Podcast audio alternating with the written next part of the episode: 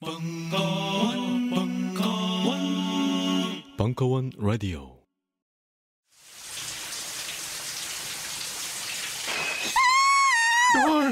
뭐야 자기야? 클렌징 젤 갖다 달라 그래놓고 왜 놀라고 그래? 빅그린 gentle facial cleansing gel이 아니잖아. 피부에 약산성 보호막을 만들어주는 빅그린 gentle facial cleansing gel로 이제 당신의 얼굴도 촉촉하게 보호해주세요. 빅그린 워싱 오일과 시스크럽까지 함께 쓰시면 더욱 좋습니다. 미안해 자기야. 딴지 마켓에서 얼른 주문하고 올게. 딴지마켓 최고의 히트 상품 평산네이처 아로니아 진. 은하계 최저가에 검증된 상품 아로니아 진을 5월 가정의 달을 맞아 20% 특별 할인된 가격에 여러분을 모십니다. 서두르시라 평산네이처 아로니아 진 잠시만.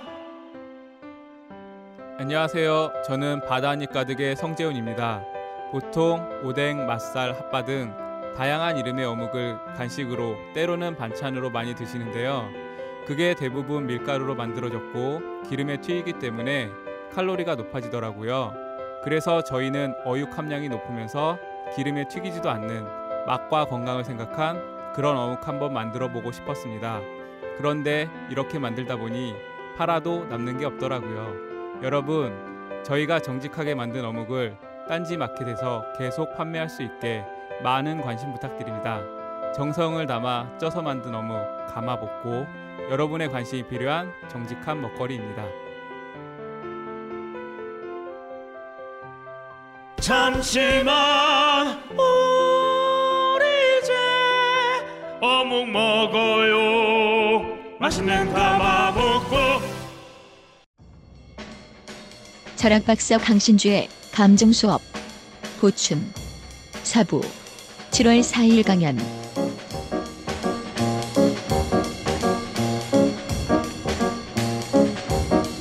어? 한 사람만 더.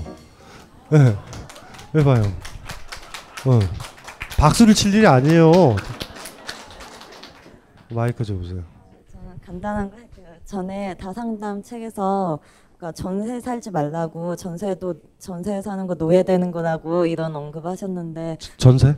예, 뭐 어떤 대안이 있는지 사실 돈이 없으니까 집을 사기는 힘들고 월세는 또 응, 밑 빠진 독에 물기고 네. 예. 아, 제가 제가 전세를 전세를 사지 살지 말라고 그랬나요? 월세가 편하다고? 어, 이게 왜 그러냐면요. 이게 잘 들으셔야 돼요. 잘 들어야 되는데 어 굉장히 당당한 사람들한테는 월세는 너무 편한 거예요. 왜냐하면 집 수리서부터 모든 걸 주인이 해줘야 돼요. 굉장히 당당, 굉장히 당당하게 요구해야 돼요. 전세서부터는 도배를 내가 해야 돼, 내 돈으로. 월세는 그렇지가 않아요. 나는 집을 소유하고 안정적으로 있어야 돼 라는 생각을 가진 사람은 이해가 안 되지만 어차피 인생은 떠돌이 인생이야. 도배해줘요. 그랬는데 안 해주면 뜨면 돼요. 정확하게. 이거는 인식의 전환의 문제예요. 안 해도 돼요. 전세서부터는 자기 집서부터는 세금이 들어가요. 재산세를 내야 돼. 전세까지 전세서까지는 세금을 안 내요. 4대강에 안 들어간다는 거예요, 우리 돈이. 그리고 전세는 도배를 자기가 해야 돼. 월세요. 근데 지금 생각해, 어, 저게 무슨 소리지? 돈이 좀 있어야 되는 거 아닌가? 이렇게 생각하시는 분은 어쩔 수 없어요. 뭐 집을 구하세요, 그러면. 그 집 때문에 여행도 못 갈 거고 아무것도 못 하니까. 소유를요, 제가 강조했잖아요. 소유의 원칙 가르쳐 드릴게요. 애완견이 몇 년 살아요? 10년 살죠? 그래서 우린 60년 살고 있기 때문에 애완견을 기르는 거예요. 근데 애완견이 200년 살아. 난 60 살고. 누가, 누가 애완동물? 나. 우리가 뭘 가질 때 원칙. 나보다 빨리 소멸된 건 내가 가질 수 있어요. 집은 나보다 오래 가요. 토지는. 그걸 갖는 건 아니에요. 그건 정확하게 그거에 갇혀지는 거예요. 그 토지를 소유한다라는 건 논리적으로 있을 수가 없어요. 우리가 어떻게 토지를 가져? 우리가 빨리 뒤지는데. 언, 뭐만 가지면 되는지 아시겠죠? 옷까진 가져셔도 돼요. 낡으니까. 음식 가져도 돼요. 그런 건. 이해되죠? 딱 정하세요. 황금? 여러분들 오래 가. 황금 때문에 여러분들은 죽을 거예요. 분명히. 자기보다 오래 가는 건 갚지 않기. 요것만 정확하게 알면 되거든요. 그러면 집이나 토지나 이런 거에 대해서 자유로워져요. 그리고 좋은 인생을 살아가는 사람은요. 자식들한테 재산을 남기면 안 돼요. 그럼 굉장히 그 아이의 인생을 낭비하는 거예요. 여러분이 한 걸음 두 걸음 올라가가지고 산에 올라갔죠. 정상에서의 뷰는 그 많은 여러분의 터덕터덕 올라갔던 그 걸음이 함축되는 거죠. 아이 편하게 하려고 에스컬레이터를 올려보내면 아이한테 굉장히 많은 걸 뺏는 거예요, 대개가. 그리고 또 하나가 훌륭한 부모님이면 애가 좀 게으르면 빛을 물려줘요. 빛, 빛. 부채. 부채, 부채. 이거 좋아요. 그리고 부채를 물려주면 무슨 일이 좋냐면 부모님을 많이 치료해줘요. 부채가 많은 사람은 국가에서도 죽이지 않아요. 빚을 갚아야 되기 때문에. 빚을 주세요, 빚을. 그리고 애가 빚 갚을 때쯤 돼서 재산을 좀 주던가 숨긴 게 있었다. 하면서 이게 왜 있지? 아이를 잘 키울 때 보면은 그렇게 하거든요. 그래서 사실은 월세에서 자유로워지라라는 얘기는 돌아보면 우리가 월세를 살고 있거나 이러면 내 집을 가지고 있으면 여행에 갔어도 힘들어요. 빨리 들어와야 돼. 월세는 괜찮잖아. 그리고 월세에 살게 되면 쓸데없이 많은 가구들을 들이지 않아요. 삶이 심플해져. 근데 우리가 내 집 마련을 한 다음에 막 집 가구를 하나씩 하나씩 들이면 어느 순간에 좁다라는 느낌이 온다. 우리가 또 이사를 가. 그럼 또 좁아져. 뭐 이렇게 살아요. 참 덧없는 짓이에요. 의외로. 그래서 그 월세라는 얘기는 그런 차원에서 얘기한 거예요. 그러니까 집이라는 걸 갖는다고 그러지 말자고요. 갖는다 그러지 말자고요. 땅, 집 이런 것들을 거기서만 조금만 왜냐하면 우리가 착각에 빠져요. 이걸 내가 가지고 있다고 생각하죠. 이걸 가지고 있다라는 건 뭔지 아세요? 이걸 놓을 수 있어야지 가, 가지는 게 가치가 있어. 근데 이걸 못 놔. 그럼 정확하게 내가 이거에 잡힌 거예요. 그러니까 이 이게 아주 집요하게 우리를 공격해 들어와요. 갑자기 새로운 책을 홍보를 하는데 매달린 절벽에 손을 뗄 수 있는가의 책은 그래서 나온 거예요. 꼬맹이들이 놀이터에서 보면 이런 놈들 있죠. 놀이기구에 이렇게 붙잡고 있잖아. 높이 요만큼인데 안 나 손을. 이럴 때 있죠. 그럼 엄마가 그런다고 아버지가 야 이 새끼야 손 나. 안 나요. 나. 안 나.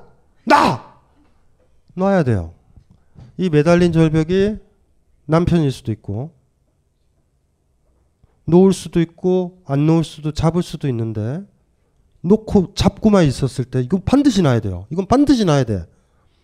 회사일 수도 있어요. 대학일 수도 있어요. 어떤 사람한테. 이 별게 아니에요. 놓으면 제목 좋지 않아요? 매달린 절벽에서 손을 뗄 수 있는가?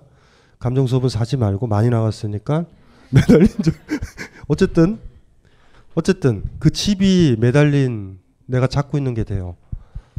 우리를 자유롭게 하고 편안하게 생각하지만 안 그래요. 다시 돌아와야 되잖아 그곳에 나를 자꾸 붙잡아요. 그건 좀 고민을 해보셔야 돼요. 소유의 원칙은 그걸로 잡으세요. 자 잘 보세요. 그러면 어떤 어머니가 아이 키우시는 분 물어볼게요. 아이가 더 오래 살아요? 어머니가 더 오래 살아요? 어, 무서운 분이다. 무서운 분이다. 독하다. 정상적이면 아이가 오래 살죠. 그러니 어미가 아이를 소유하는 게 아니에요. 정확하겐 아이가 어미를 소유하는 거예요. 아이 말 들으세요. 웬만하면. 걔가 더 오래 사니까. 쉬워요. 인생에서 영향력은 그런 식으로 재면 돼요. 내 아이가 내 손주가 오래 살면 그 아이 말 들을 일이에요. 할아버지 할머니는 애완동물이니까 3년 있으면 죽는 동물이니 귀여움 짓 하다가 죽으세요 그냥. 그걸 가지고 유언 남기고 막 지랄들을 해요. 얼마 안 남은 것들이. 가증스럽게도. 아주 쉬워요. 그거보다 내가 더 오래 살 때만 가질 자격 있고 해도 돼요. 돌봐도 돼. 이해되죠? 어머니들 설레발 쳐요 보면은 지가 빨리 죽을 거면서 그걸 어찌 감당하려고 그래요. 조금만 있으면 애기 품에 엎혀가지고 병구안 받을 인간들이 오만 불 오만 방자하죠.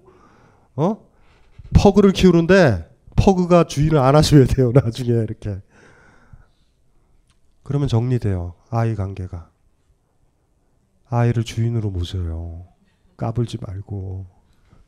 아주 쉬워요. 아주 쉽다니까요. 할아버지 무서워하지 마세요. 애완동물이다. 이렇게 생각하면 모든 게 해결돼요. 얼마 안 남았어. 저는 그렇게 보거든요. 할아버지 할머니들을 막 돌봐줘요. 이렇게. 뭐 무서워요. 여러분 어떻게 오래 사는데. 그래서 항상 교육이 중요하고 미래 세대가 중요한 거예요. 그들이 주인이란 말이에요. 그들이 더 오래 살 거니까. 그들한테 줘야 되는 거고 우리는 그걸로 생각하면 되죠. 됐어요? 월세가 해결됐나요? 이 소유의 원칙은 잘 지키셔야 돼요. 그리고 보셔야 돼요. 그리고 시한부 생명을 선고받아서 많이 못 가질 것 같으면 놓으셔야 돼요. 다 이해되죠? 발버둥 치지 말고 놓아주셔야 돼요. 우리는 나보다 빨리 사라지는 것들만 가질 수 있고 돌볼 자격이 있어요. 놔줘야 돼요, 다. 힘들어도. 아시겠죠? 그러면 지혜로워지는 거예요. 놓는 건 힘들지만 한 번만 놓으면 편해요. 한 번 놓는 게 힘든 것 같아요, 되게. 예. 그렇게 살지 말자고요. 인생을 되게 사는 사람들이 이렇게 살아요. 이렇게 매달려 있다가 옆에 잡을 거 있으면 이쪽에 옮겨가요. 계속 정글짐처럼. 한 번, 뭔지 알죠? 부모 의지했다가, 어머, 오빠! 하고 의지하다가, 어머, 내 아들! 이렇게 의지한다? 이해돼요? 그렇게 살아가요, 되게. 그러지 말고, 이걸 한번 놔야 돼요. 한번 놔서 이게 한번 탁 하면, 이, 이 힘이 커요. 별게 아니구나. 우리가 아무리 발버둥 쳐도 그렇게 높은 걸 잡지를 않아요. 충분히 이렇게 땅에 닿을 수도 있거든요. 음, 남편? 유부남 만난 거. 이렇게 줄 타고 가는 거예요, 이렇게. 한번, 지금 이제 아직도 헤매는 거예요. 지금 공중에서 이러고 있는 거야. 뭐 잡을 데 없나. 내려오면 돼요. 죽을 것 같죠? 안 죽어요. 바닥이야, 그냥. 그래서 딱 이렇게 보시는 거예요. 그래서 혼자 있으라는 거예요. 그 혼자 있음. 그 다음에 잡자고요. 이, 이제는 이런 거죠. 놓을 때 놓을 수 있어요, 이제. 계속 붙잡고 이렇게 정글짐처럼 가지 않아요, 나는. 그래서 지금 그 계기가 이제 딱 온 거예요. 이해되시죠? 한 번 잡아야 돼. 한 번만, 한 번만 손 넘으면 돼. 이해는 충분히 되는데요. 음. 아이가 되게 건방 건방을 떨 때 아이가 몇 살인데? 고3인데 어. 굉장히 건방을 떠는 떨고 떨때 제가 음. 아 그렇구나 해서 이렇게 좀 되게 비굴해지는 제 자신이 굉장히 화가 나는 더 분노가 이른 거예요. 그래서 왜 불굴해지냐면 아이한테 잘 보이려고 그러잖아요. 그런 게 아니고 그러니까 걔 어떤 게 마음에 안 드는 부분을 그러니까 왜 그 얘기 지적을 안 해요? 지적을 해야 하, 지적을 요만큼만 하면 집을 나가는 거예요. 나가라고 그래요. 이 아이는요 들어올 수 있거든요. 이 아이는 들어올 수 있어요 지금. 들어올 수 있어요 집에 엄마가 나가라고 그래도 들어올 거예요. 들어온다니까요. 그게 문제예요. 들어올 때가 있어요 얘는. 항상 어머니들은 이래야 돼요. 제가 지난번 배려자 공연을 할 때 너무나 갑갑했나 봐요 아들 문제로 아주머니가 대기실에 이렇게 있는데 거기 난입하기가 힘들거든요. 공연 끝나고 뒤에 있으니까 그리고 배려자라는 피아노 듀오가 주인공이라서 제가 났으면 막 사인해 달라고 그래서 막 그 저기 연주자들이 좀 자존심 상해할 수 있잖아요. 그래서 처박혀 있었어요. 가만히 있는데 두 분이 찾아왔어요. 한 분이 뭐냐면 아이가 자꾸 나가려고 독립하려고 그런대요. 그래서 제가 얘기를 한 게 뭐냐면 이- 이렇게 얘기하라고 그랬어요. 아주 쉬워요. 응? 나가라. 지원을 안 해줘요. 당연히 독립은 그거예요. 지원을 안 해줘야 돼요. 경제적으로. 그러면 아이가 안 나간다고 그러거든요. 그럼 이렇게 얘기하시면 돼요. 그럼 내가 돈을 주니 너도 이 집에 무슨 일을 해라. 그리고 하기 싫으면 나가라. 이 얘기를 왜 못하는지 아세요? 난 이쁜 엄마여야 되니까. 그리고 일말의 기대가 있어요. 아이에 대한. 날 돌볼 것 같은. 이걸 끊어야 돼요. 돌보지 않아요, 애들. 끊어버리면 돼요. 아주 쉬워요. 단순해. 심플해. 엄마가 왜 그래요? 사실 난 네 계모다. 이러면 돼요, 그냥. 그러면 그럼 딱 끝나다. 계모라는 건 뭐죠? 난 좋은 엄마 아니라는 거예요. 그러면 아이가 집에서 열심히 해요. 아, 어미가 학교를 보내주니 집 청소도 해야 되겠다. 꼬맹이 때부터 그렇게. 아니요, 근데 문제는 음, 뭐냐면은 문제는 애가 하나가 아니고 둘이잖아요. 그래서 나가려면 둘이 같이 나가야 되는 거죠. 제가 편하려면. 아 잠깐만 잠깐 그건 좀 다른 문제예요. 편하려면 아 이왕, 이왕 나갈 거면 아, 잠깐만, 잠깐, 잠깐, 같은 잠깐. 날 나가서 같은 날 들어와야 되는데 한 명이 나가는 거는 효과적으로 걔도 어중간하고 나도 어중간하고 비범한 어머니인데 아이들 귀찮아요? 너무 사랑하는데 그러니까 음. 근데 나갈 나갈 네, 때는 같이 사랑- 나가고 너무 사랑하지만 제가 오늘 이 자리에 왔던 것도 그저께 아이가 들어왔기 때문에 제가 왔잖아요 지금 음. 밑에가 중학생이 있어요 그래서 이제 그런 불편함이 있다는 거죠 애가 한 명이 나갔을 경우에는 같이 나갔으면 좋은데 예 그러니까 나가려면 같이 나가라 잠깐만 특이야. 네, 그리고 또 하나 이제 독립을 하, 저도 그건 응. 저, 저기 강 어, 박사님 그 강의는 팟캐스트로 다 들었는 들어봤는데 그러니까 제가 큰 아이가 굉장히 모범생이긴 했어요. 근데 제가 조금 문제가 있는 건 뭐냐면은 그냥 지금 청소년 뒤에 있는지 모르겠지만 청소년이 연애하는 거를 저는 결사 반대하는 엄마예요. 이해, 도저히 이해할 수가 없는 거예요. 제가 이상하죠. 저 같아도 나가요. 나가요 저도 나가줘요 저도 아니 애가 못 땡겨서 좋은 게 있는데 그러니까 어떤 사람을 사랑할 때 그 사람이 사랑하는 걸 거부하는 순간 사랑의 관계가 끝난 거예요 당연하죠 아이는 엄마 위주로 하는 거예요 엄마 위주의 사랑인 거야 지가 원하는 대로 살았으면 해요 사랑이 별게 아니죠 아이가 어떤 감정이 들고 그걸 좋아하면 그걸 좋아해 주면 그 아이는 나한테 사랑을 나를 사랑하게 돼 있어요 그게 무슨 일인지 가나 근데 이- 이렇게 또 질문한다? 그, 그 걔가 물건 훔치는 걸 좋아하는데 그거를 원해 줘야 돼요? 웃기는 소리 안 해요. 가장 사랑하는 거 있죠? 그 아이가 사랑하는 것들을 처음서부터 하면 절대 물건 훔치거나 남 해치는 걸로 하지 않아요. 시험해 볼 때 있어요. 이것도 좋아하나? 라고. 그리고 또 거부한다? 그건 말고! 이렇게 좋아하는 걸 좋아해야지. 좋아할 만한 거. 그러니까 처음서부터 그게 잘못된 거예요. 사실은 어떻게 보면. 이성, 이성 교제는 당연한 건가요? 이성 교제가 당연한 게 아니라 아 진짜 답답해 죽겠네.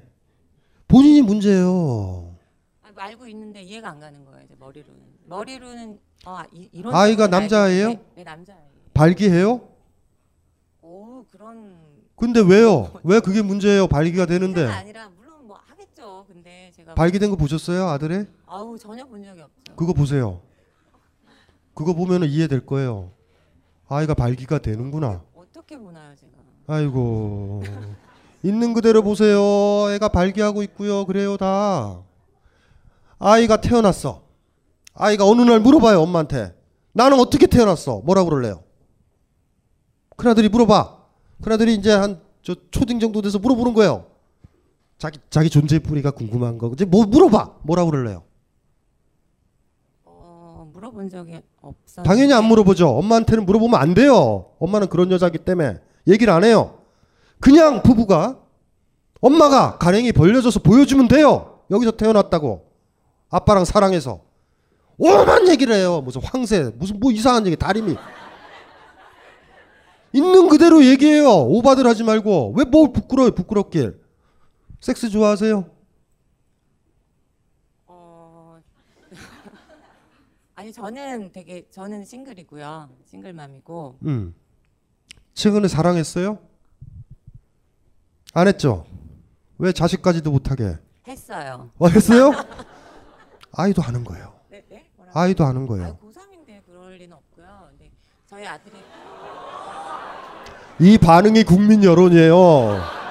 지금 본인이 문제가 있는 거예요. 정말인 거예요, 선생님? 선생님 정말 정말이에요? 지금 굉장히 이율배반적인 인생을 사는 거예요. 이럴 수는 있어요. 엄마가 섹스를 싫어해. 전 세계가 섹스하면 안 돼. 우리 성스러운 사회가 돼야 돼. 아니 10, 이것도 10대가 그럴 수 있나, 있냐는 거죠, 저는. 이게 문제가 뭐냐면 제가 그래서 물어봤잖아요. 발기가 되는지. 애가 발기가 안 되는데 자꾸 여자랑 자려고 그러면 말리셔야 돼요. 힘들다, 얘야. 이게 정확한 거예요. 별거 아니에요. 안 죽어요. 응? 근데 이것만 하나 할게요. 아이들은 가치 평가를 안 하고 배워요. 그리고 엄마가 아버지가 그것을 기뻐하고 괜찮은 거고 예쁜 거다. 라는 것들을 하게 되면 굉장히 건강해져요, 아이들이. 근데 애비 애비 하는 순간 일이 커지면서 왜 그러냐면 애가 분열되죠. 엄마는 싫어했는데 졸라게 좋아요. 키스하고 싶어. 엄마는 하지 말라고 그랬는데. 이러면 애가 분열이 되고 평범해지는 거예요. 그 제가 어머니한테 물어보는 거예요. 그래서 엄마는 싫어하냐? 좋아한다며. 저는 성인이고 걔는 청소년이고. 아니 대학 몇 달 안 남았으니까 가서 사귀라고 제가 조금만 음. 기다리라고. 그래 그렇게 하세요. 네. 제가 봤을 때 자제분들은 다 하고 있어요. 부모가 그렇게 얘기를 하고 있고 기타 등등의 수준이 우리가 참 재밌는 게 인간관계는 거울 같아서 내가 미루어 짐작하고 있는 그것을 내가 금지하고 있고 꺼려하는 그것을 항상 그들은 하고 있어요. 우리의 예감은 적중해요 항상. 그, 어? 그런 그런 아이들도 있죠. 있는데 저희 때도 그랬고 음. 다 그런 건 아니잖아요. 본인의 아이들은. 아니 아니 아닐 것 네네. 같다. 아닐 것 같아요. 저는 하, 그럴 것 같다는데 전 재산을 걸어요. 저는 어머니의 직감은 맞아요. 아닌 것 같아요. 어.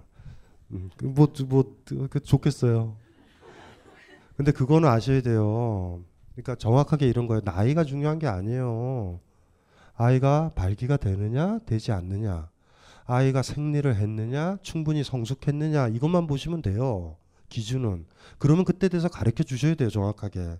이건 이런 거고 굉장히 예쁜 거고 좋은 거고 그게 왜냐면 그들도 사랑하는 남자 만나거나 사랑하는 여자 만나면 그게 즐겁다는 거 알잖아. 그럼 나중에 숨기게 되면 일이 복잡해져요. 왜냐면 가짜로 살잖아. 그러니까 모텔 같은 데를 기 들어가는 거예요. 나중에 되면 우리 사회 보면 재밌잖아요. 모텔 많잖아요. 모텔. 모텔. 그러니까 아직 그렇게 해서 좌우지간 정직해야 돼요. 좌우지간 사랑하는 사람한테 정직해야 돼. 거짓말 하지 말고요. 글쎄 다리 밑에서 어렸을 때 저는 그 얘기를 듣고 저한테 왜 나빴냐면 문학적 감수성이 겉보기와 달리 있어요 제가 글 보면 있잖아요 나름 그런데 다른 아이들은 그렇게 안 느꼈지만 저는 그렇게 느꼈어요 저는 쫓겨날 것 같다라는 느낌이 어렸을 때 들었어요 다리 밑에 주워왔다라는 그 말이 국민 여러분, 선거가 끝났으니 노예로 돌아가 주시기 바랍니다. 일본의 석학 오구마 에이지 교수가 정치 한계에 봉착한 한국 사회를 향해 외칩니다. 사회를 바꾸려면 사회를 바꾸고 싶은가요? 그렇다면 이 책을 추천합니다. 대의민주주의의 한계와 대안을 가장 쉽고 명쾌하게 설명합니다. 정치 사회의 진보적 교과서 사회를 바꾸려면 동아시아 출판사 요즘 나는 책 추천을 하지 않는다. 그래도 이 책은 추천하지 않을 수 없다. 나는 딴지일보 읽은 척 매뉴얼의 애독자였으니까. 이웃시민 고전은 직접 반려들어 읽는 게 가장 좋다. 그게 여의치 않으면 너부리의 읽은 척 매뉴얼을 읽어라. 읽은 척 매뉴얼은 고전들의 뒤틀린 소개이자 색다른 비평일 뿐만 아니라 그 자체로 고전과 맞먹는 유사 고전이다. 고종석 그는 딴지일보 역사를 통틀어 가장 딴지적 글쟁이다. 김어준 고전이 얼마나 재밌는가를 은하계에서 가장 재밌게 설명하는 책. 딴지 편집장 너브리의 고전문학 읽은 척 매뉴얼. 아직 고전을 모르는 분들께 그리고 이미 고전을 알고 있는 분들께도 강력 추천합니다. 지금 바로 전국 서점에서 만나보세요. 딴지 마켓에서 구입하는 분께는 저자 사인본을 배송해 드립니다. 안녕하세요. 딴지마켓 조립 PC 판매 책임자 이경식입니다. 요즘 딴지에 걸려있는 재산이 때문에 나름 유명이 되었는데요. 직접 용산 매장으로 찾아오시는 분들은 먼저 알아봐 주시고 배달을 갈 때에도 제 얼굴 보고 바로 열어주시더라고요. 요즘 저의 가장 큰 고민이 바로 이겁니다. 저도 사실 용산 용팔이었거든요. 파리를 날리다가도 호구 손님 하나 잡아서 눈탱이 치는 그 맛, 그 짜릿한 맛에 용팔이 짓을 하는 건데 제가 요즘 그걸 못하고 있습니다. 정말 아주 그냥 돌아버리겠다니까요. 그래서 결심했습니다. 이왕 이렇게 된 거 정말 정직하게 장사하자. 아니 정확히는 정직하게 장사할 수밖에 없습니다. 다 알아보시는데 말이죠. 은하계에서 가장 정직하고 가장 AS가 믿을 만한 조립 PC 전문 업체 컴스테이션의 졸라 유명한 이경식이었습니다. 이왕 이렇게 된 거 아예 제 휴대폰도 밝혀버리겠습니다. 011-892-5568 전화 주십시오. 제가 직접 받습니다. 감사합니다. 저희 컴스테이션은 조용한 형제들과 함께합니다. 컴퓨터 공학과를 졸업하고 IT 업체에 취직한 장 씨. 늘 컴퓨터 앞에 앉아만 있다 보니 허리가 좋지 않아 병원을 찾았다. 아, 원래 그 VDT가 있었는데 이번에 척추 추간판 탈출중으로 진행된 거거든요. 보시면 원래 12흉추에서 제 5요추까지 C 커브가 그려져야 되는데 무슨 소리인지 하나도 모르겠죠.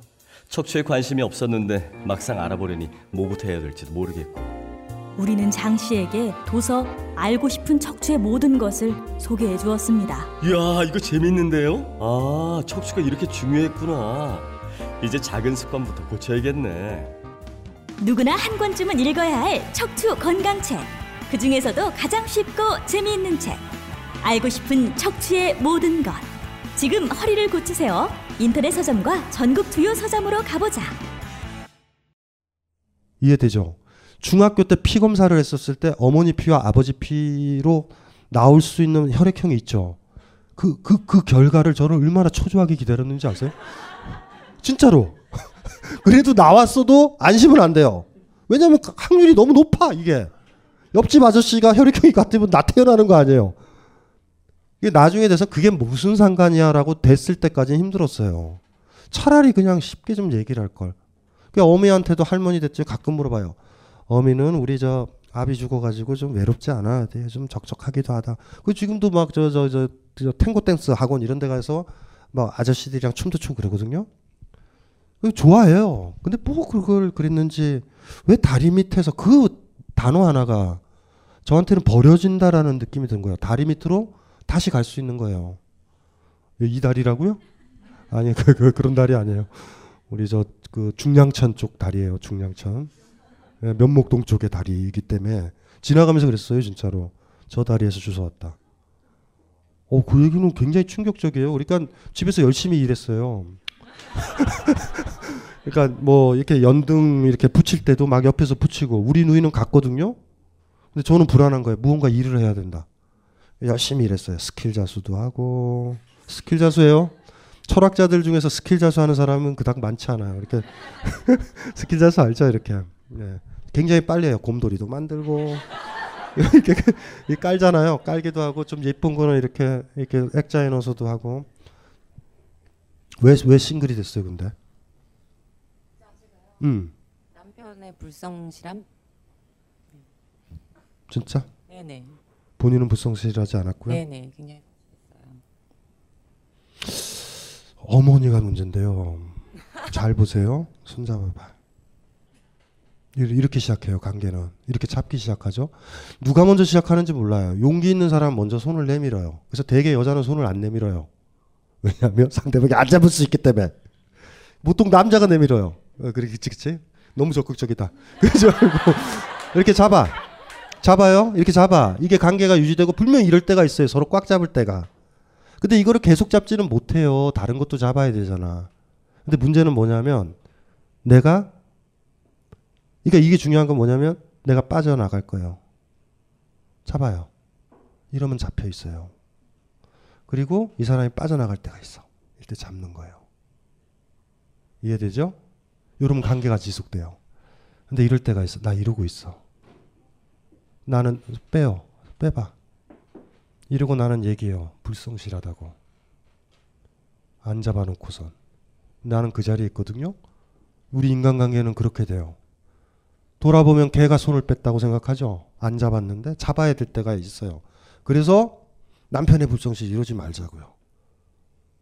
너무 늦어서 너무 많이 빠졌을 때 이럴 수 있어요. 자, 자, 이런, 이런 것도 있어요. 아주 섬세하게 잡아. 힘을 빼요, 빼요.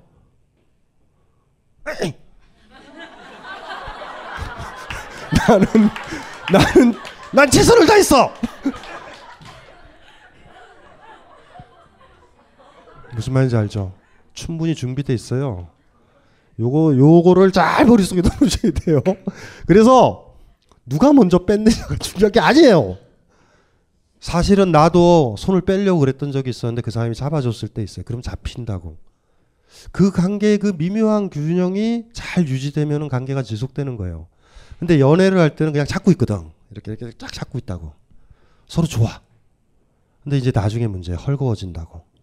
헐거질 때싹 뺄 때 잡아주는 거예요. 고맙죠. 그리고 내가 뺄 때가 있어요. 잡아주죠. 근데 근데 우린 보통 이러고 있어요. 서로 이게 보통 정상적인 부부 관계야. 이러, 이러고 있어요. 결혼 10년 차이 관계는 이런 관계야. 근데 이걸 또 빼기도 뭐해요. 어디 갈 데도 없어. 이러고 있어. 이러고 살다 죽는 거예요, 그냥. 어때요, 이게? 여러분들 부모님들 보면 이 관계 아니에요? 저들은 왜 살지? 이 관계 어때? 슬퍼요? 힘들죠. 사실 이거 자체가 힘들어요. 어, 이거 힘든 관계요. 슬프지, 슬프지 않아? 아이, 잘 모르겠어? 그래요.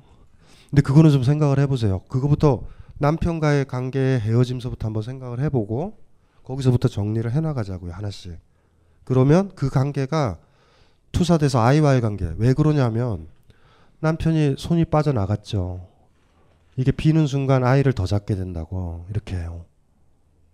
그게 사실은 문제는 뭐냐면 결손 가정 아이가 힘들다라는 이유는요. 결손이 되면 하던 대로 하면 돼. 이걸 더 꽉 잡으니까 문제가 되는 거예요, 다. 결손 가정은 애정이 부족해서 생기는 게 아니야. 과해서 생겨요. 오버한다? 너는 행복해야 돼.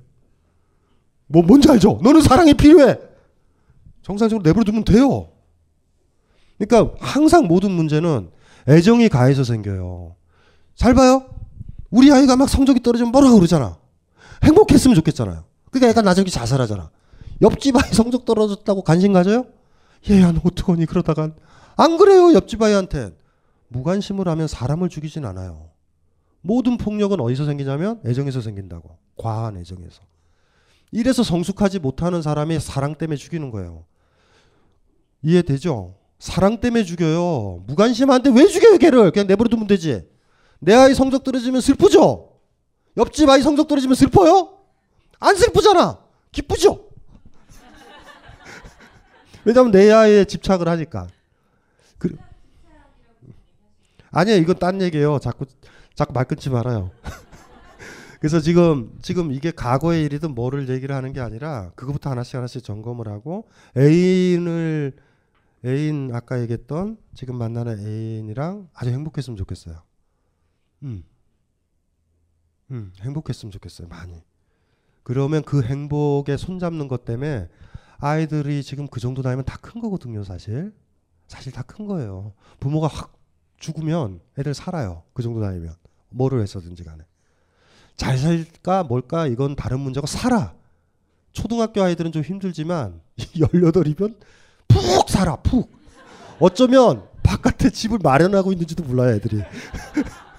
그러니까 그 정도로 의외로 살아요. 우리가 그 아이들이 약한 이유가 우리 어머니들이 아이들을 꼭 잡고 있어서 아이들이 안 자라요.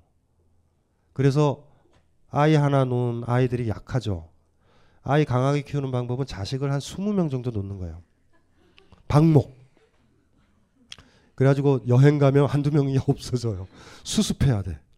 그럼 아이들 건강해요. 그러니까 옛날에는 너무 아이들이 많아서 어미가 손을 못 잡기 때문에 하나 한 손을 꽉못 잡으니까 애들이 내 손 안 잡고 걸어가는 아이들이 많은 거예요. 그러니까 이렇게 생각하면 되죠. 나중에 이제 결혼해서 아이를 낳더라도 아이를 낳는 순간 안 잡는 방법. 과하게 안 잡 려는 의지를 발휘해야 돼요. 뭔지 아시겠죠? 내가 먼저 잡지 않기. 애가 손을 내밀면 잡아주기. 이거 이걸 연습을 엄청 해야 돼요. 무슨 말인지 알죠? 가만히 기다려요. 뭐 성교육도 시키지 말고 애가 들이대면 그때 가서 가르쳐 주거나 뭐 그렇게 하는 식으로.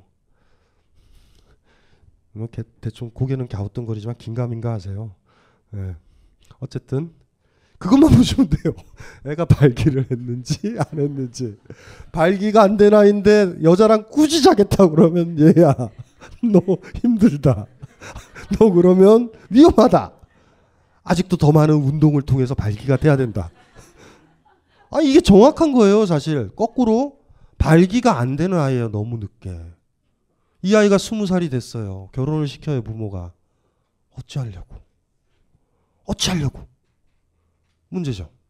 그걸로 보자고요. 스무 살이니까 민증이 나오니까가 기준은 아니에요. 이건 이건 옳지 않아요. 이거는 그건 안 맞는 거예요. 그 사회적 편이에요, 그냥. 아이가 어 아이가 어느 날 사정을 한다. 아이가 그렇다. 그런 걸 딱 볼 때 어머 다 컸구나. 야 이제 다, 다 컸다. 이제 다 컸다. 자, 자 이제 이걸 이 폭탄을 어떻게 할까?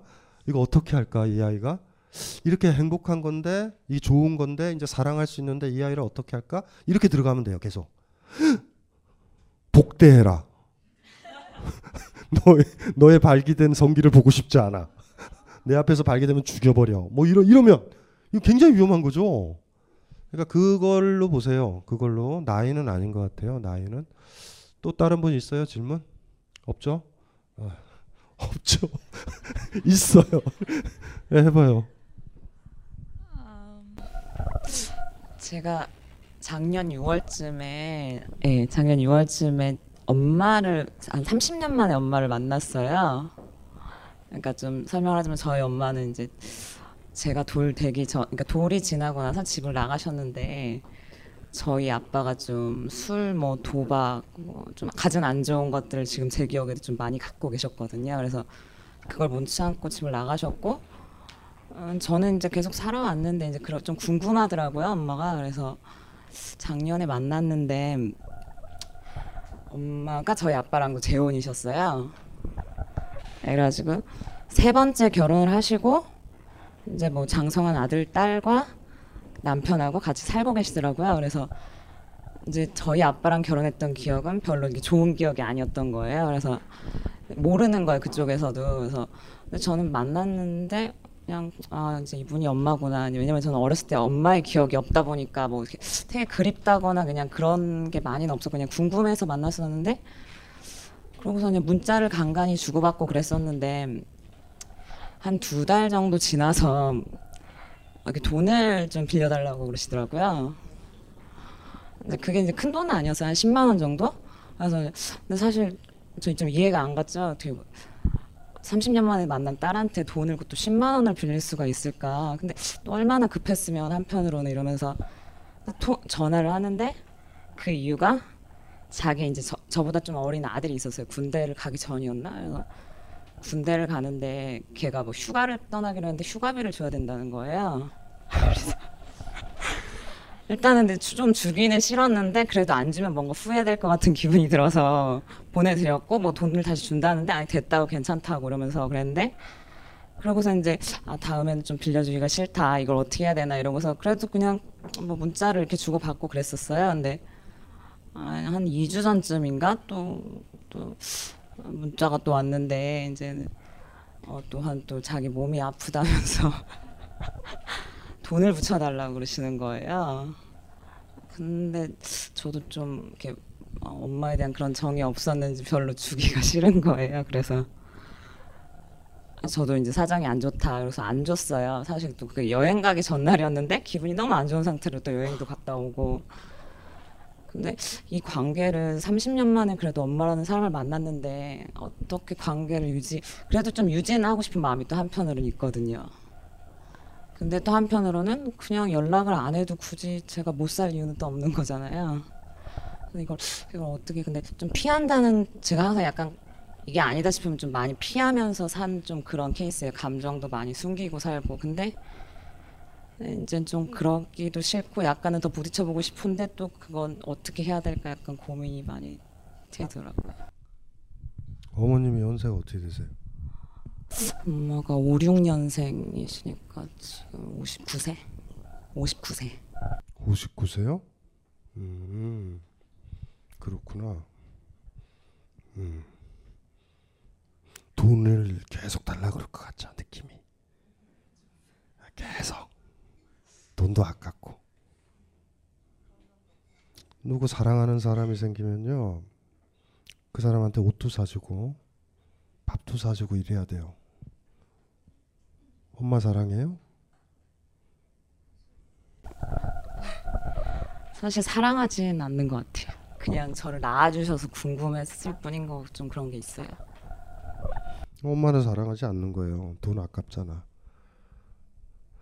근데 그거를 하긴 하긴 또 찜찜해요. 그러니까 또 고민이 되는 거죠. 어떡할까? 엄마랑 아무 관계 없고 엄마는 남남 정도이다 라는 걸 공개를 하고 밝힐까? 어미한테 그 얘기를 해야지 관계가 끝나죠? 당신은 남이야. 반말로 해야 돼요. 당신은 남이야. 왜 오바해? 한번 보고 싶었어. 라고 얘기할 수 있어요? 반말로 남이니까 59세 먹은 나랑 그닥 차이 안 나는 음, 잔인한 소리 같은데 할 수는 있을 것 같아요. 왜냐면 제가 아까도 말씀드렸다시피 그거 하면 돼요. 대신 이쁜 딸은 아니야. 난 이쁜 사람은 아니에요. 모진 사람이야. 이게 핵심이 그 똑같은 거예요. 이쁘지 또 컴플렉스에 또. 예? 하실 수 있어요? 하실 수 있냐고 진짜로 할 수 있다라는 거와 하는 건 달라요. 이렇게 얘기해요. 그대로 절대 멘트도 바꾸면 안 돼. 당신 너무 하는 거 아니야? 나는 누가 나를 낳았는지 보고 싶었어. 내가 딸이야 당신의? 왜 돈 달라고 그래? 그만 연락해. 할 수 있어요?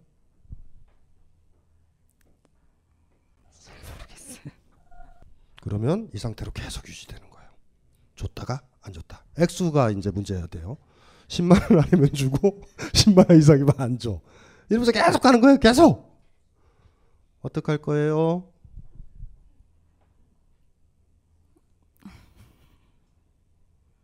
어, 고민이.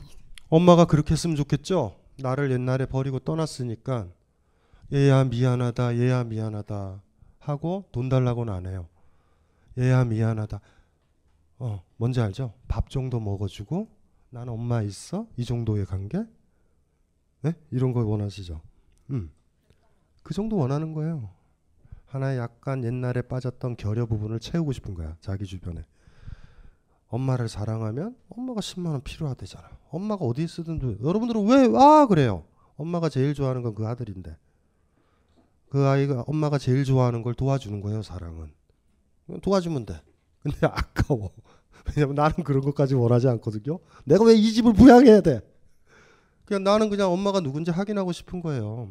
이것 때문에 막 엄마 엄마 막 얘기했더니 여러분 와와뭘 그래요? 딸이 접근을 했어요. 딸이라고. 엄마는 또 본능적으로 나오는 거야. 딸인가 보다. 딸이 딸이랑 무슨 허물이 있어요? 10만 원 줘. 줘야지 어떻게?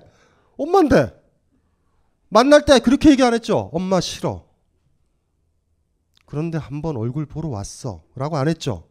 엄마 어떻게 지내세요? 이런 얘기 했죠. 엄마는 뭐라고 생각해? 이 딸이 보살이다. 나를 사랑하는구나.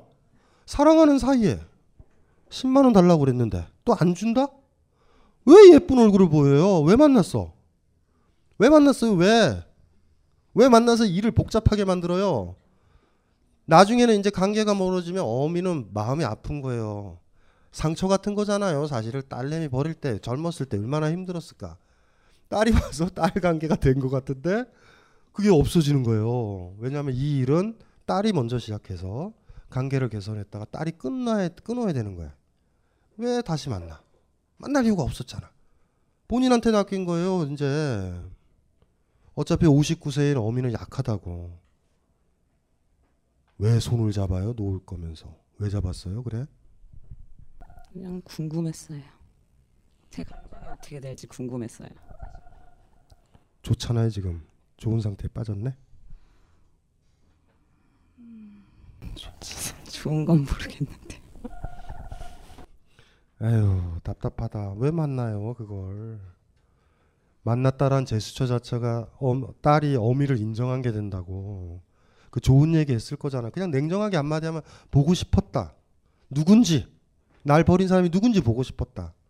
그 얘기 하면 되잖아요. 근데 그때 갑자기 또 이뻐져. 나는 이쁜데 버림받은 거야. 어미가 못된 사람이어야 돼. 이렇게 이쁜 척 하는 거야, 또 그때. 그- 그래서 이제 얘기를 하다가 이제 그 돈 문제 들어가고 이러는 거예요. 왜 그래, 이 사람이? 나는 그냥, 음, 나의 결여된 어떤 부분을 메꿀 그, 그 정도만 돼도 해줘야 되는데, 이거 왜 돈을 달라고 그래? 뭐지? 근데 어미 입장에서 제가 옹호를 한 거예요. 누구한테 하소연을 해요? 돈 들어오는 데는 없어. 내 딸이라고 찾았어. 문자 보내. 내 딸이야. 엄마하고 왔어요. 보고 싶다고. 얘야, 10만 원만 보내줄 수 있니? 먹겠다라는 소리는 아닐 거예요. 어쩌면 일단 급하니 돈 땡기고 나중에 갚겠다라는 생각을 할 거예요. 분명히. 근데도 못 갚겠죠. 그럼 딸은 나중에 어떻게 돼?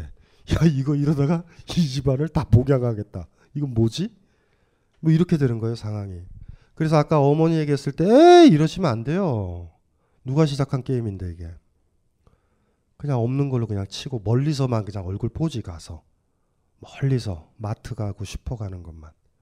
아, 저 사람이구나. 저 여자구나. 어, 잘 살고 있는 것 같네. 이 정도면 됐을 걸. 만나서 이쁜 척하고 보여주고 싶죠. 나 다 잘 자란 딸이라고.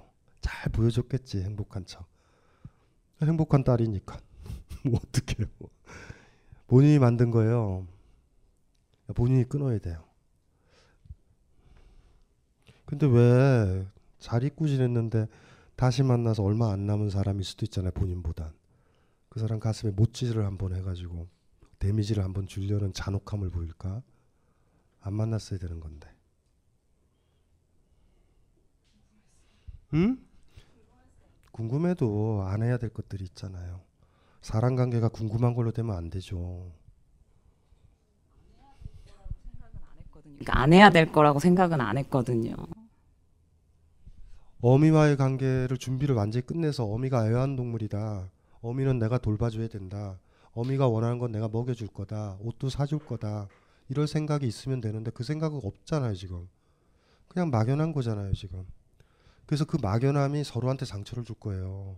그리고 이 문제는 당장은 어미한테 상처가 줘요. 그렇게 끊을 거예요, 분명히. 끊고 나서는 나한테 올 거예요. 나한테 와요. 본인한테 오는 거예요. 내가 어찌 했는지. 그러니까 이게 일이 복잡해진 거야, 그냥. 지금 길게 보면 어미가 한도는 정하자고요. 50만 원 이상은 보내지 말자.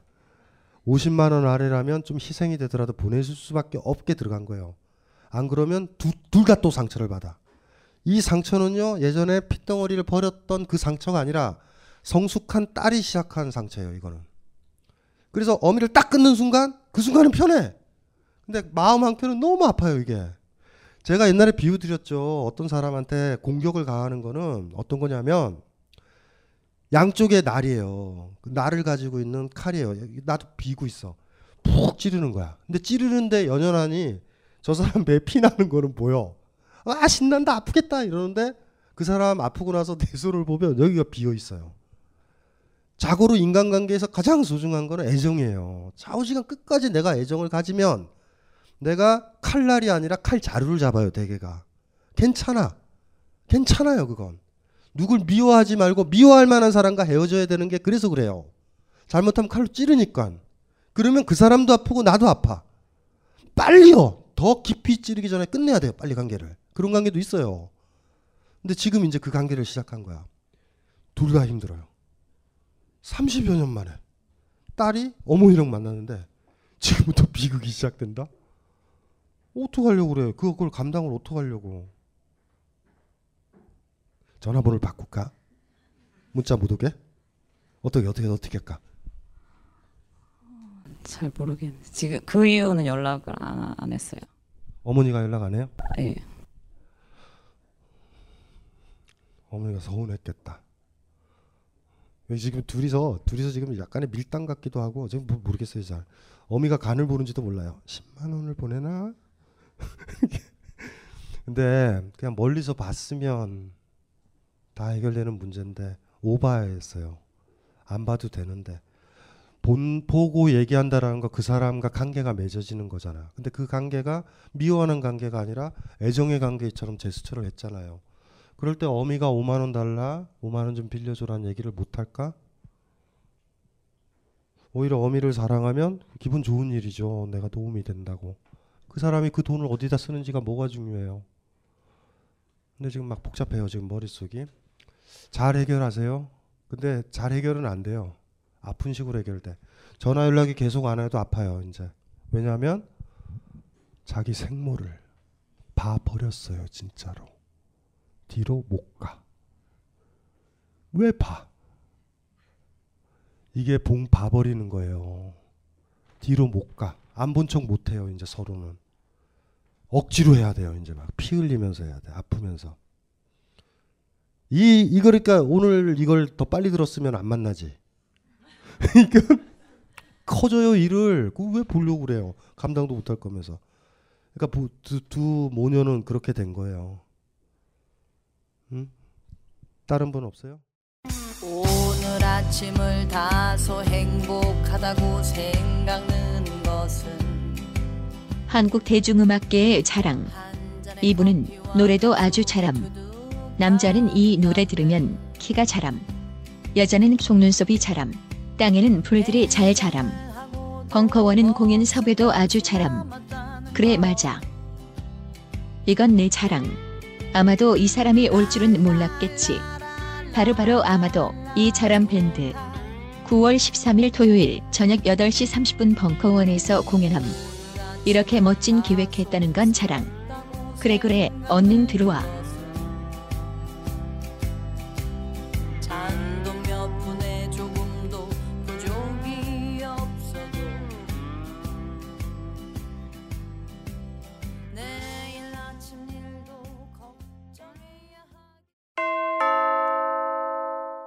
벙커원 멤버십 1주년 도래.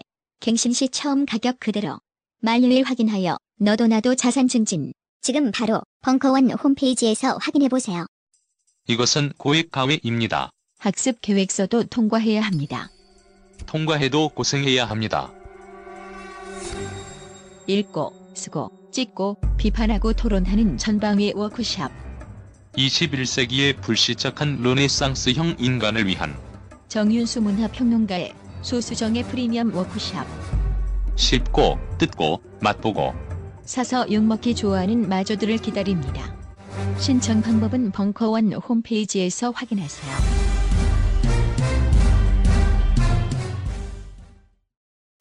각종 사회 비리와 거짓말에 처절한 똥침을 날려온 딴지일보가 마켓을 열었습니다. 기자들이 검증해 믿을 수 있는 상품들을 은하계 최저가로 판매하여 명랑한 소비문화 창달에 이바지할 딴지마켓. 이제 신뢰를 쇼핑하세요. 주소는 마켓.딴지.com. 어. 아, 안 하려고 그랬는데 마이크가 와서 운명적으로 한번 여쭤보려고요. 너무 늦었는데 죄송합니다. 아니에요. 저기 다름이 아니라 저는 이제 결혼을 일찍 했어요. 그런데 이제 어, 다른 건 다 아이들도 바르게 잘 컸고 경제적으로도 어려움도 없고 저도 직장 생활 잘 하는데 이제 한 부분이죠. 남편하고 대화가 거의 없고 이제 뭐 결혼 18년 차인데 음 거의 뭐 각방 쓴 것도 18년 정도 되는 거고 그런데 이제 그 동안에는 이제 그게 인생의 전체가 아니라 일부분이라고 생각을 하고 이제 살아왔는데 지금 나이가 마흔 하나 정도 되, 되다 보니까 결혼 초에도 그랬어요. 이제 지나가는 사람들 중에 손을 잡고 가는 연인이나 부부, 뭐 이렇게 다정하게 가는 부부를 보면 굉장히 부럽고 또 내가 노력한다고 어 근데 저희 남편은 굉장히 성실하고 대외적으로는 참 훌륭한 사람이라고 인정을 받고 있고요.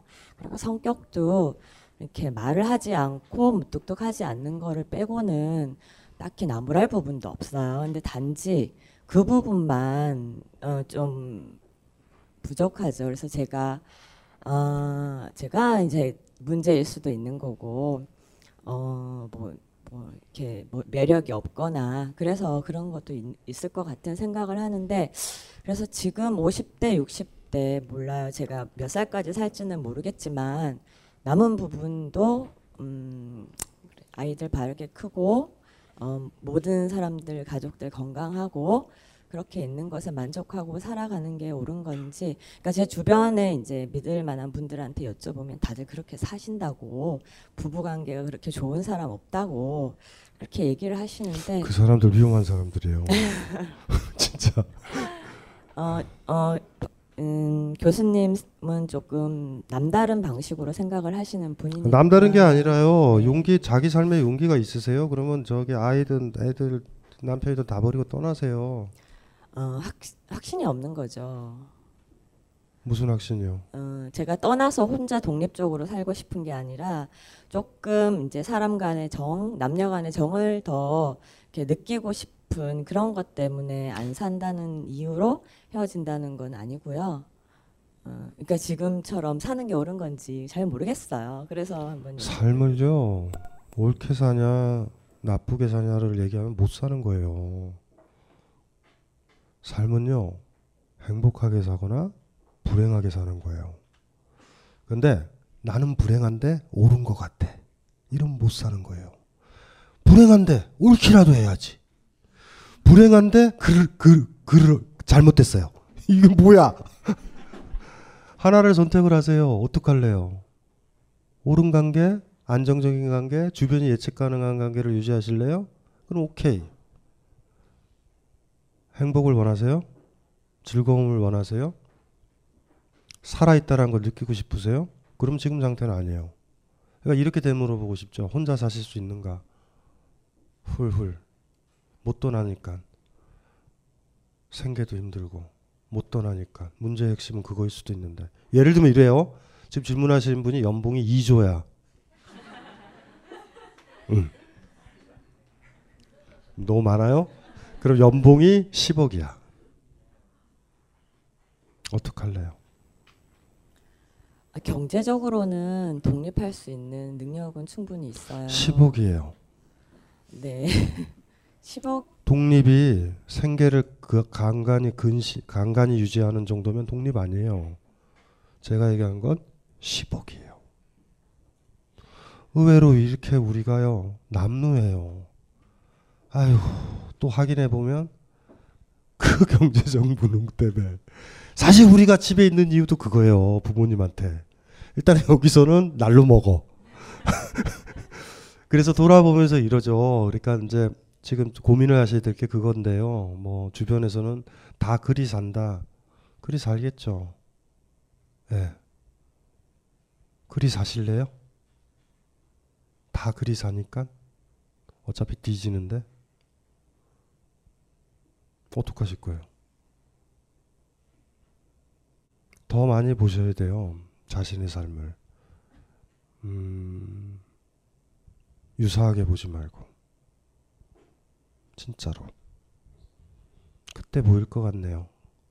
오늘의 핵심은 그거죠. 진짜로 보면 된다고. 안 보이면 막 복잡해요. 행복인지, 생계의 불안인지. 막, 막 복잡해져요. 막 소, 자기를 속이고, 위로하고, 지나온 역사이 정당화해야 되고. 근데 그런 걸 잘 볼 수 있을까? 모르겠어요. 저희 부모님들도 그리 살다가 한, 한 분이 돌아다니, 돌아가시면서 어미가 자유를 얻은 케이스거든요. 그렇게 살다가 이렇게 죽어요. 이렇게 이렇게 죽고 우리도 그리 그렇게 가요. 또 우리 아이들도 그리 살다가 죽을 수도 있겠죠. 모르겠어요. 힘든 길이에요, 사실은. 행복한 사람, 행복은요. 용기 없는 사람은 얻을 수 없어요. 용기가 없는 사람한테 행복은 누가 주어질 누가 줄 텐데 그 힘 있는 사람이 언제든지 뺏어갈 테니까. 용기 없는 사람은 행복을 가질 수 없어요. 근데 우리가 너무 용기가 없잖아요, 되게. 다칠 것 같고, 아플 것 같고. 그러면 그냥 비겁함을 받아들이자고요. 고마워하자고요. 나한테 행복과 일용할 양식을 줬다고. 그냥 그 정도로. 그렇게. 그리고 하나의 꿈을 꿔보죠. 다시 태어나면 남자로 태어나겠다고. 라던가. 다시 태어나면 아버지가 이건이었으면 좋겠다고. 라던가. 이런 꿈을 꿔보자고요. 그것도 멋있는 거잖아. 아, 우리는 왜 이렇게 용기가 없을까요? 우리는 왜 이렇게 비겁할까? 감사합니다. 뭘 감사해? 저 목소리가 목소리가 감사가 아닌데. 저 너무 늦게 죄송한데요. 제가 사실 제가 정말 궁금한 거는 응. 제가 아까 그 아들은 좀 그렇고 제가 10, 12년 전에 이제 혼자가 됐는데 음. 제가 10년 전에 만난 남자가 있어요. 근데 음. 그때 제가 굉장히 좋아 너무 사, 그 당시는 뭐 사랑했다고 생각을 했는데 한 뭐 1년 정도 만나다 이제 헤어진 거예요. 음. 안 좋게. 근데 그 사람이 그 열흘 전에 전화가 온 열흘인가 한 20일 전에 전화가 온 거예요. 10년 만에. 근데 어 우리 아들이 자꾸만 자기 연애를 방해하니까 엄마도 자꾸 누굴 만나라고 할 시, 시기에 전화가 온 거예요. 그래서 이건 나가지 말아야지라고 생각을 했는데 어 나갈까 말까 약간 헷갈리면서 나간 거예요. 진짜 사랑은 아닌 것 같은데. 나가셨어요? 네. 나가서 어떻게 하셨어요? 잘 만났어요. 근데 어. 뭐 나쁘지 않았어요. 음.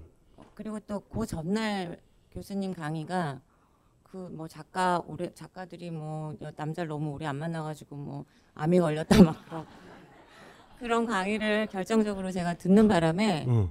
용기가 생긴 거예요. 암에 암에 걸리지 않으려고. 네. 예. 예. 예. 그러지 않았으면 안 나갔을 거예요 그날. 그런데 제가 한 가지만 얘기할게요. 이걸 깨고 싶은데 붙지 않아요. 오바들 하지 마세요. 안 붙어요. 붙을 것 같죠? 제일 익숙한 병의 파편이니 붙일 수 있을 것 같아요. 안 돼요.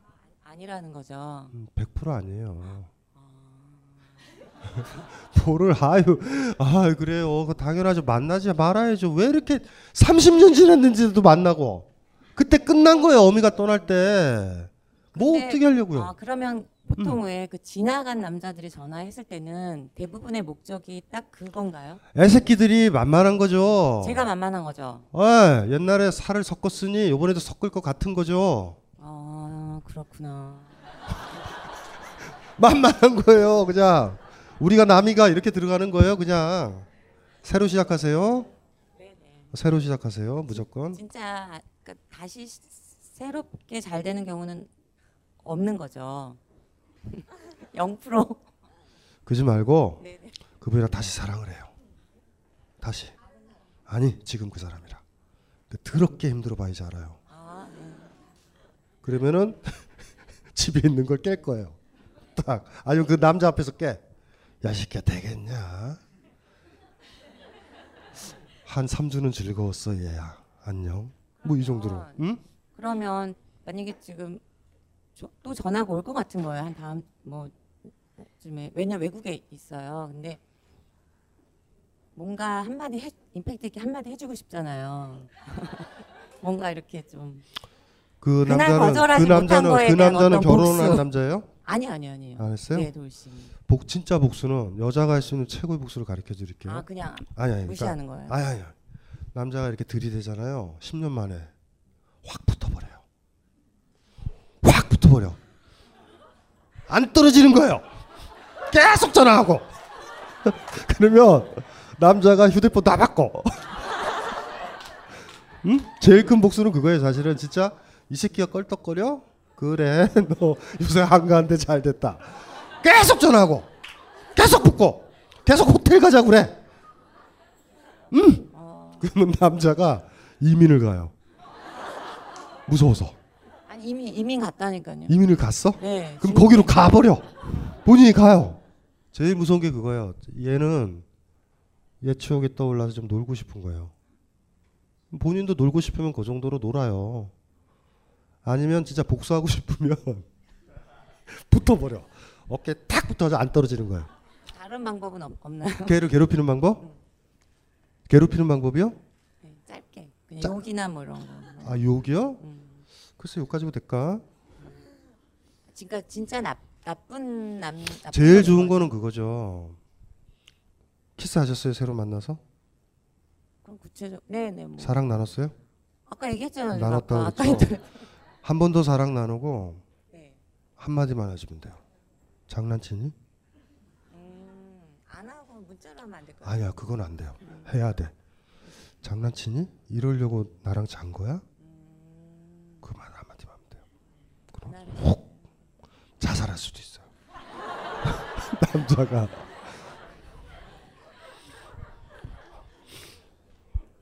하실 거예요? 네네. 네, 해보세요. 어, 별 얘기를 다 한다. 아유, 자 또 또 있어요? 이왕 이렇게 된 거? 어, 야 질문해봐. 네, 19 학생인데요. 네. 어. 제가 근데 몇 학년? 이제 고3이에요. 고3? 네. 고3인데 왜 너 여기 이러고 있어? 어쨌든 아 근데 제가 고3인데 일반 다른 학생들처럼 지금 수능 공부나 이렇게 지금 내신 공부를 하는 것도 아니고요. 음. 그렇다고 뭐 이렇게 이렇게 띵까띵까 노는 것도 아니고 이렇게 음. 밖에서 애들 노는 것도 아니고 그냥 음.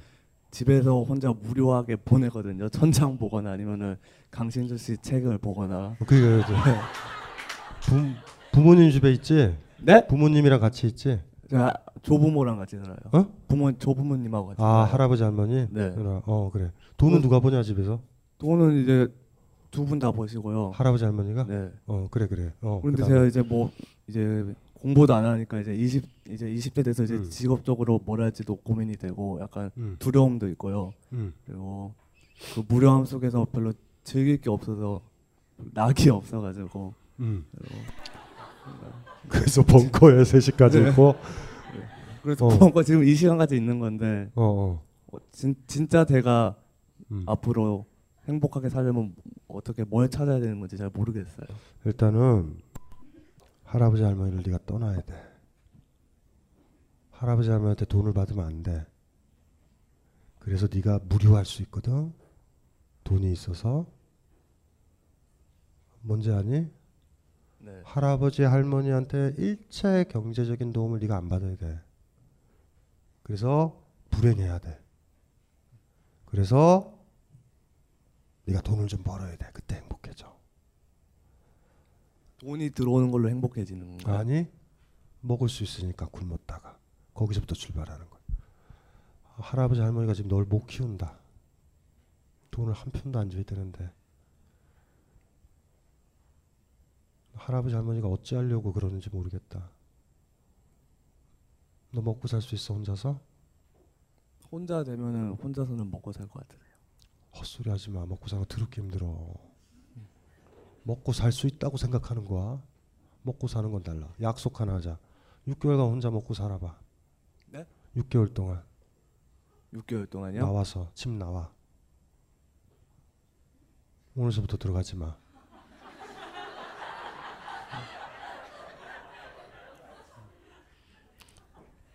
하, 하레, 하랩이랑 할미한테 의존하는 아이가 행복을 얘기하냐? 행복은 자유인의 덕목이야. 어? 누가 이렇게 봉양하고 먹이 주는 사람, 그 속에서 무료한 사람이 얻을 수 있는 게 아니라고. 행복하고 싶니? 네. 하랩이 할머니를 떠나라니까. 떠날 수 있겠니? 못할 것 같아요. 그럼 넌 계속 불행해. 그리고 언젠가 하립이 할머니가 죽을 거고, 너는 아무 준비도 없이 그걸 당할 거라고. 하랍이 할머니를 돌봐야지. 누가 오래 살아? 제가 근데 왜 안 돌봐? 왜 애완동물을 안 돌보냐고.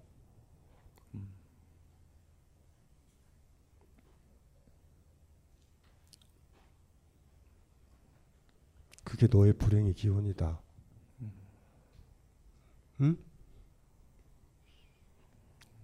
다시 물어볼게. 행복하고 싶니? 네. 넌 불행을 선택해야지 행복해져. 누가 돈을 대주면 이게 불행인지 행복인지를 몰라요. 공기야 공기. 공기 공기. 그러니까 공기가 막 공급돼. 어? 네가 숨을 쉬는 걸 몰라. 넌 네가 숨을 쉬는 방법을 몰라. 근데 어떻게 행복해지니? 지금 네가 해야 될 게 불행을 선택해야 되는데 네가 선택해야 되는 건 뭐냐면 하랩이 할미랑 떠나 있어야 돼. 군대는 갈 수 있니? 군대요? 어. 이 스무 살 되자마자 바로 가라는 얘기예요? 어 바로 가. 바로 와요? 바로 바로 훅 가. 해병대는 어떠냐 해병대. 네? 상관없어요. 그래 해병대 가. 지금은 상관없다 그러지만 굉장히 차이가 많아. 지금 뭐 머릿속에는 군대야 그냥. 그러니까 일단은 제일 중요한 게 일단은 군대를 안 갔다라는 게 너의 유일한 희망이야. 군대를 갈 수 있으니까. 그래서 하랩이랑 할미 있잖아. 그 겉을 떠나. 떠나서 네가 생활을 해봐야 돼. 그런데 군대도 또 단점이 뭐냐면 뭐- 먹여줘요. 그래서 그닥 도움이 안 돼요 사실은 먹여주기 때문에.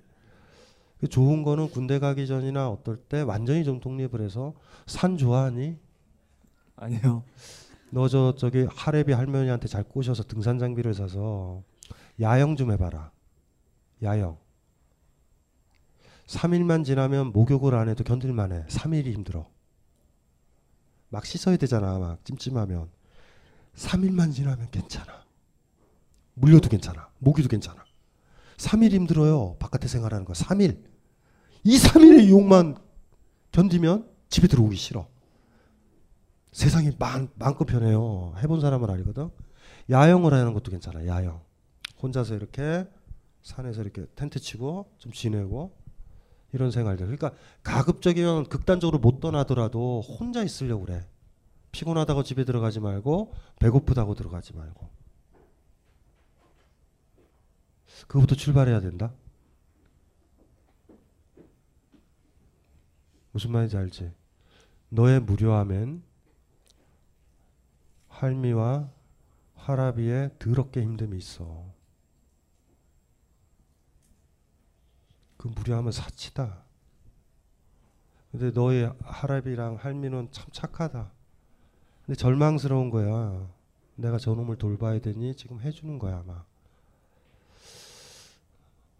무료하냐?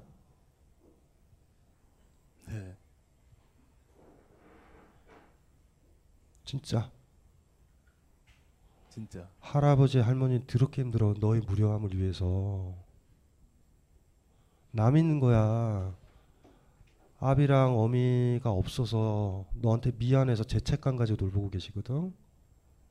근데 네가 그걸 무료하면 어떡해? 측은해서 안타까워서 이러고 있는데 그분들 죄는 아니잖아 할아버지 할머니. 근데 그분들은 그렇게 널 돌보는 거야 지금.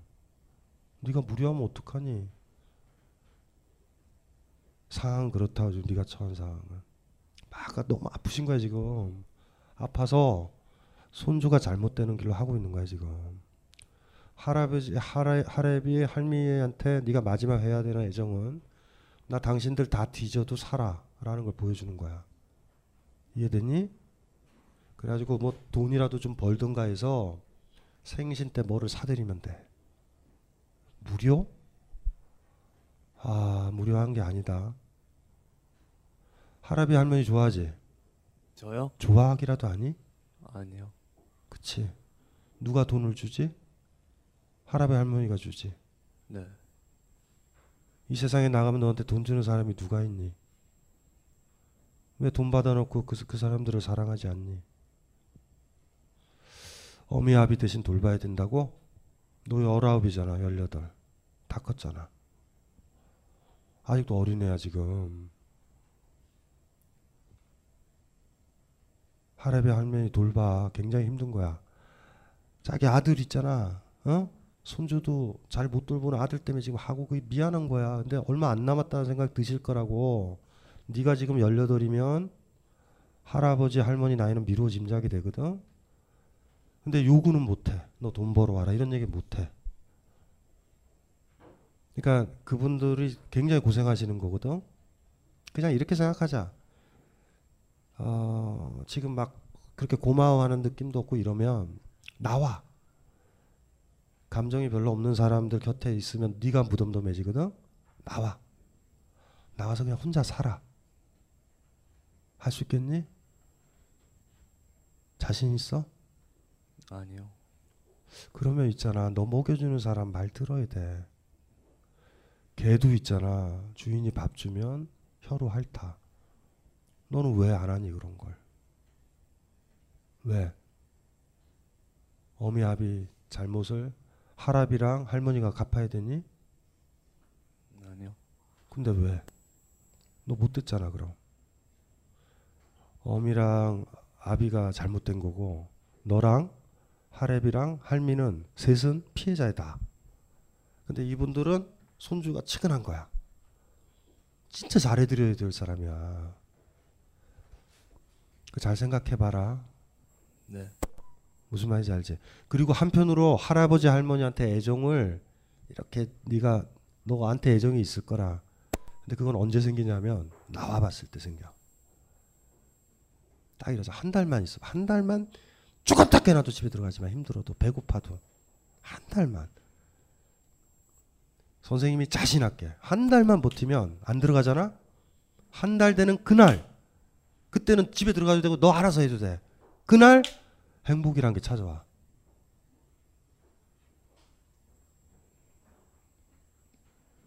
해보고 싶지 않냐? 못하겠어? 한 달이요? 한 달.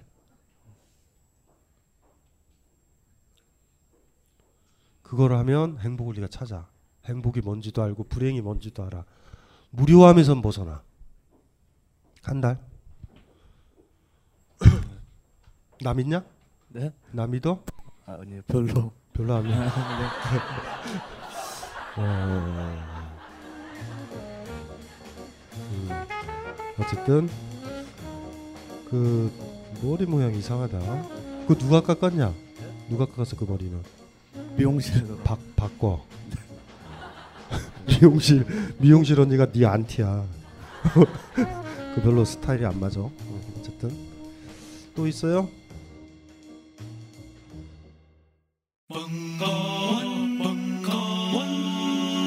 벙커원 라디오